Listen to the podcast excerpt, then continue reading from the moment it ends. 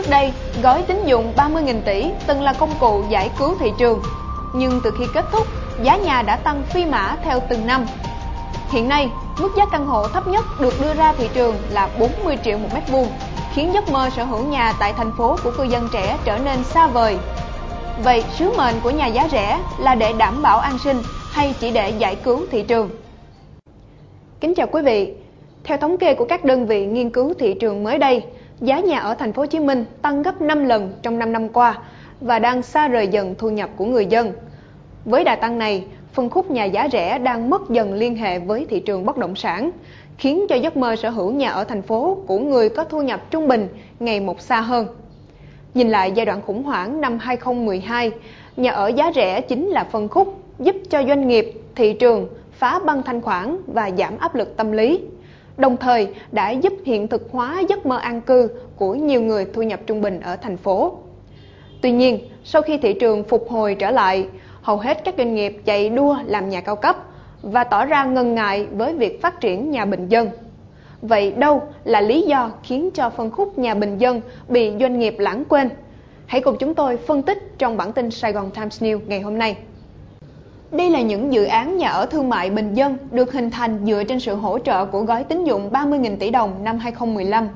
Thời điểm có sự xuất hiện của gói tín dụng này, cơ hội mua nhà của hàng ngàn hộ dân có thu nhập trung bình ở thành phố Hồ Chí Minh đã được hiện thực hóa. Tuy nhiên, chỉ 2 năm sau đó, khi thời hạn giải ngân của gói hỗ trợ này kết thúc, thì cơ hội này cũng đã khép lại. Giá căn hộ tăng với biên độ rộng sau mỗi năm, khiến con đường an cư của rất nhiều thị dân trẻ ngày càng xa vời. Chắc khoảng từ phân khúc hạng chung thì tôi nghĩ là chắc ờ, tầm khoảng 4 bốn 40 triệu mét vuông thì ờ, phù hợp. Nếu mà ở mức thấp thì tôi nghĩ nó cũng phù hợp thôi, rất là tùy bài khảo sát. Nhưng mà nếu mà vậy thì tôi nghĩ là vậy nó hơi quá mức đối với thu nhập của người Việt Nam. Rất là thấp thì ở ngoài vùng ven á, thì mình thì mình không có tìm hiểu ngoài vùng ven lắm, không thích ở ngoài đó hơi xa. Nhưng mà ở trong thì chắc chưa đủ tiền mua cho nên là coi trước coi làm sao. 20 đến 30 triệu đồng một mét vuông là mức giá mà hầu hết người dân có thu nhập trung bình ở thành phố Hồ Chí Minh mong muốn. Tuy nhiên, trên thực tế, theo Sở Xây dựng thành phố Hồ Chí Minh báo cáo về các dự án nhà ở đủ điều kiện huy động vốn nhà ở hình thành trong tương lai trong tháng 2 năm 2021 đều thuộc phân khúc cao cấp, có giá bán trên 40 triệu đồng một mét vuông. Không có sản phẩm nhà ở nào thuộc phân khúc trung cấp, có giá bán từ 20 đến 40 triệu đồng một mét vuông và phân khúc bình dân giá bán dưới 20 triệu đồng một mét vuông. Nhìn rộng hơn về mức độ tăng giá căn hộ trong vòng 5 năm qua, báo cáo của JLL công bố giá căn hộ hạng C, căn hộ ở phân khúc giá thấp đã tăng hơn 100%. Trên thực tế, hầu như không còn nguồn cung căn hộ thương mại có giá dưới 30 triệu đồng một mét vuông. Lấy mức giá bình quân của căn hộ 2 phòng ngủ hiện nay là 2 tỷ đồng một căn, Khảo sát mới nhất về thu nhập của Navigo cho thấy giá nhà đang cao hơn nhiều so với thu nhập trung bình của người dân thành phố Hồ Chí Minh. Đối với vị trí trưởng nhóm và giám sát có thu nhập trung bình 192 triệu đồng mỗi năm thì giá căn hộ trên thị trường cao gấp 10 lần thu nhập. Đối với nhân viên có kinh nghiệm lâu năm, thu nhập bình quân 120 triệu đồng một năm thì giá căn hộ hiện tại cũng cao gấp 17 lần thu nhập trung bình. Nếu đối với người lao động mới ra trường có mức thu nhập 72 triệu đồng một năm thì giá nhà hiện nay đang gấp 28 lần. Hiện nay là chính quyền thành phố Hồ Chí Minh và các uh, các tỉnh lớn của cả nước là hạn chế phát triển các ờ, dự án bất động sản, đặc biệt là thành phố Hồ Chí Minh. Do đó hiện nay ở thành phố Hồ Chí Minh mà có một cái dự án mới nó rất là khó. Ừ. Do đó là vô tình nó đẩy cái sự khan hiếm về bất động sản trên thị trường mà trong lúc đó cái nhu cầu đầu tư bất động sản trên thị trường vẫn còn rất là lớn thành ra với cái sự khan hiếm về nguồn cung với cái nhu cầu đầu tư bất động sản của người dân ngày càng lớn thì dĩ nhiên chúng ta thấy bất động sản bị đẩy lên một giá nó quá cao. Anh nhớ chung cư tính ra cũng 10 năm rồi. 10 năm. Cái giá thời điểm lúc trước mua lúc đó thì cũng thấy giá cũng bình bình cũng trung bình. Giá nói chung là lúc đó giá vừa túi tiền.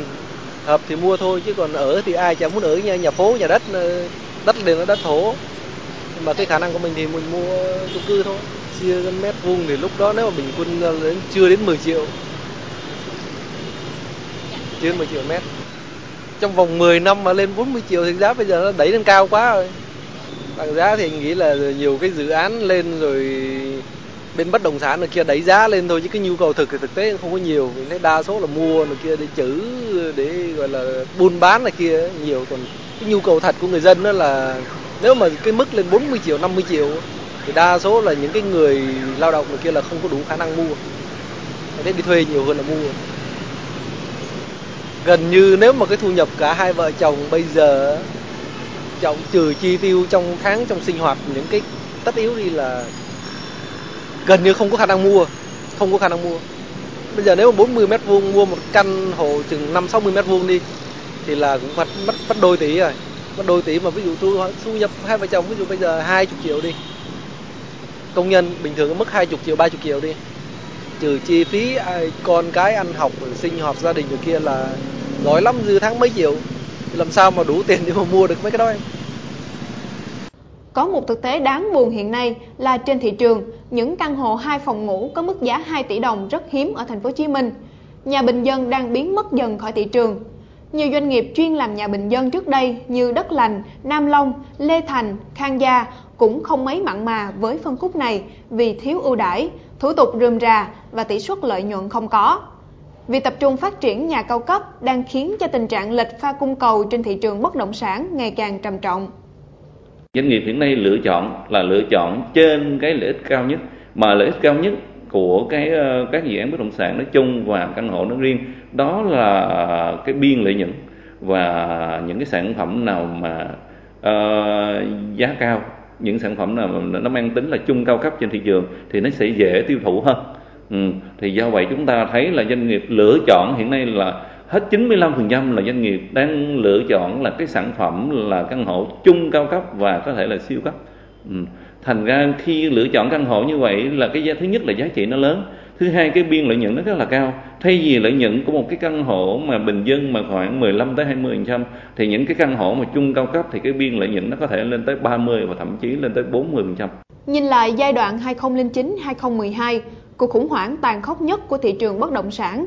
Thị trường gần như đóng băng cục bộ và chứng kiến sự đổ gục của nhiều nhà đầu tư vì mất thanh khoản. Trong bối cảnh đó, nhà giá rẻ, nhà ở xã hội đã xuất hiện cùng những gói hỗ trợ tài chính đã giúp thị trường hồi sinh.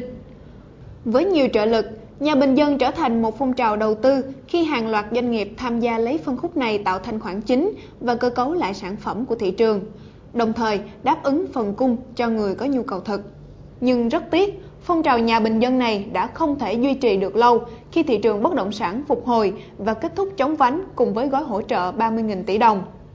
Điều này cũng khiến cho bài toán về nhà ở cho người thu nhập trung bình ở đô thị ngày một nan giải hơn và khái niệm an cư đối với người trẻ thành thị lại càng xa vời hơn.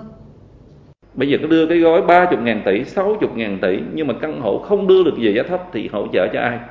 Lúc đó thì những cái lợi ích này lợi ích về sự hỗ trợ lãi suất về hỗ trợ chi phí mà giá thành của các căn hộ nó lại chảy vào túi của các chủ đầu tư điều này chúng ta nên tránh chúng ta phải dùng những cái chính sách dùng những chính sách ừ, dùng những cái quỹ đất dùng những cái ờ, chính sách uh, uh, cải tiến thủ tục nhanh gọn lẹ, ừ, thì lúc đó thị trường nó mới phát triển được Phần tiếp theo của bản tin Sài Gòn Times News ngày hôm nay sẽ là những thông tin kinh tế đáng chú ý trong tuần này. Cơ quan quản lý vẫn bất lực trước tiền ảo. Tiền ảo vẫn là bài toán khó với cơ quan chức năng bởi hiện nay các đồng tiền ảo rác, sàn giao dịch tiền ảo không phép vẫn mọc lên như nấm, tiếp tục giăng bẫy người tham gia. Theo đánh giá, sau 4 năm thực hiện quyết định 1255 của Thủ tướng Chính phủ về xử lý tiền ảo, một số vướng mắc đã phát sinh khi hoàn thiện khung pháp lý để quản lý tiền ảo. Trước tiên là việc thiếu nhiều quy định pháp luật về tài sản ảo, tiền ảo. Một số quy định chưa rõ ràng, bổ sung pháp luật phòng chống rửa tiền liên quan đến tiền ảo gặp khó khăn khi quy định các nhà cung cấp dịch vụ tài sản ảo, tiền ảo là đối tượng báo cáo theo pháp luật phòng chống rửa tiền. Trong khi đó, tình hình liên quan đến tiền ảo trên thế giới ngày càng phát triển nhanh, phức tạp là thách thức không nhỏ đối với các cơ quan chức năng Việt Nam. Công tác nghiên cứu nhằm đề xuất khuôn khổ quản lý về các hoạt động liên quan đến tài sản mã hóa cũng đối mặt với thách thức. Đó là sự phức tạp về tài sản mã hóa cũng như công nghệ nền tảng của tài sản mã hóa hay phạm vi ảnh hưởng rộng lớn của loại tài sản này.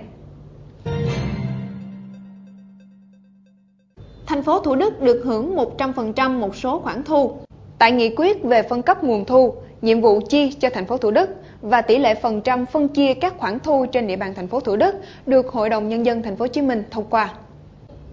Theo đó, các khoản thu mà thành phố Thủ Đức được hưởng 100% gồm thuế tài nguyên của doanh nghiệp trừ nguồn thu từ thăm dò, khai thác dầu khí, hợp tác xã thuộc cơ quan thuế thành phố Thủ Đức quản lý, thuế sử dụng đất nông nghiệp, trừ thuế đất nông nghiệp thu từ hộ gia đình, lệ phí môn bài trừ nguồn thu từ cá nhân, hộ kinh doanh của doanh nghiệp, hợp tác xã thuộc cơ quan thuế thành phố Thủ Đức quản lý, lệ phí trước bạ nhà đất.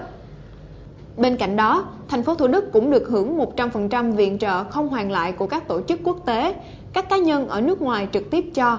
Ngoài ra, các nguồn thu từ việc bán tài sản nhà nước, trừ tài sản là nhà, đất do các cơ quan, tổ chức, đơn vị thuộc thành phố Thủ Đức quản lý. Thu từ tiền xử phạt vi phạm hành chính thì thành phố Thủ Đức cũng được hưởng 100%. Hội đồng nhân dân thành phố Hồ Chí Minh cũng đã thống nhất hủy dự toán thu chi ngân sách nhà nước năm 2021 đã giao cho các quận 2, quận 9 và Thủ Đức sau khi ba quận này sáp nhập lại để thành lập thành phố Thủ Đức. Đồng thời, Hội đồng nhân dân cũng đã thông qua nghị quyết giao chỉ tiêu dự toán thu chi ngân sách nhà nước cho thành phố Thủ Đức năm 2021. Trong đó, giao chỉ tiêu thu ngân sách cho thành phố Thủ Đức năm 2021 là 8.327 tỷ đồng và chi ngân sách là 3.155 tỷ đồng. Số tiền bổ sung từ ngân sách thành phố Hồ Chí Minh cho ngân sách thành phố Thủ Đức là 1.990 tỷ đồng. Rừng ngập mặn đồng bằng sông Cửu Long trị giá bao nhiêu? Những giá trị vô hình bắt nguồn từ rừng ngập mặn ở khu vực đồng bằng sông Cửu Long chiếm đến gần 70% tổng giá trị mà hệ sinh thái mang lại. Vậy cụ thể thì rừng ngập mặn đồng bằng sông Cửu Long trị giá bao nhiêu? Trong bài viết Rừng ngập mặn đồng bằng sông Cửu Long trị giá bao nhiêu, tác giả dẫn báo cáo của nhóm tác giả Viện Kinh tế Môi trường Đông Nam Á cho thấy giá trị kinh tế cụ thể cho rừng ngập mặn ở khu vực đồng bằng sông Cửu Long vào năm 2017 được ước tính đạt 126,7 triệu đô la Mỹ, tương đương với mức bình quân 862 đô la Mỹ trên mỗi hecta hàng năm. Trong số này, giá trị vô hình mà rừng ngập mặn mang lại chiếm đến gần 70% tổng giá trị, bao gồm những giá trị không đong đếm được bằng tiền. Việc định giá cho các dịch vụ hệ sinh thái do rừng ngập mặn cung cấp là cơ sở quan trọng trong việc đưa ra chính sách và phát triển kinh tế bền vững ở cả cấp vùng và cấp quốc gia. Gia hạn thời gian kích cầu công nghiệp đến hết năm.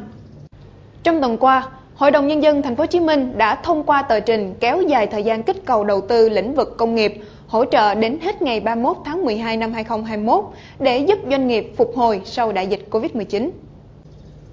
Trong giai đoạn 2018-2020, Ủy ban nhân dân thành phố Hồ Chí Minh đã phê duyệt 13 dự án tham gia chương trình kích cầu với tổng mức đầu tư là 1.130 tỷ đồng. Trong đó, số vốn vay được ngân hàng hỗ trợ lãi vay là 588 tỷ đồng. Tuy nhiên, sau ngày 31 tháng 12 năm 2020, Nghị quyết 16 ban hành năm 2018 hết hiệu lực để tiếp tục hỗ trợ doanh nghiệp đẩy mạnh đầu tư phát triển sản xuất giai đoạn 2021-2025 và phục hồi sau đại dịch Covid-19. Hội đồng Nhân dân thành phố đã thông qua quyết định kéo dài nghị quyết 16 về kích cầu đầu tư trong lĩnh vực công nghiệp. Thời gian kéo dài nghị quyết là đến hết ngày 31 tháng 12 năm nay.